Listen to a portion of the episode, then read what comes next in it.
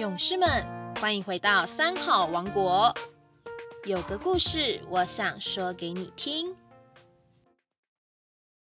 亲爱的各位三好勇士们，大家好，我是台中市涂城国小校长刘淑秋。今天和大家说的故事是金斧头与银斧头的故事。有个樵夫。在河边砍柴，一不小心把斧头掉进河里去了，失去了谋生的工具。他坐在河边失声痛哭。河神可怜樵夫的处境，便潜入河中帮他捡斧头。第一次，河神。捞起一把金斧头，问樵夫说：“这把金斧头是你的吗？”樵夫说：“不是。”接着，河神又捞出一只银斧头来，问说：“是这把吗？”樵夫仍然摇摇头说：“不是。”河神第三次下去捞起樵夫自己原本那把普通的斧头时，樵夫这才说：“这正是我的斧头。”河神很赞赏樵夫诚实无欺的行为，就把金斧头、银斧头一并送给他作为礼物。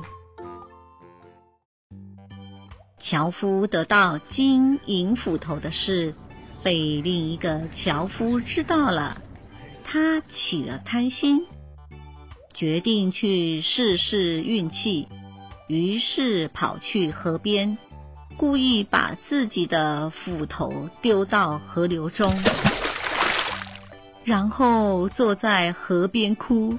嗯河神来了。也下河帮他捞斧头，果然捞起一把金斧头。贪心的樵夫一看到金斧头，连忙的说：“呀，正是我的斧头！”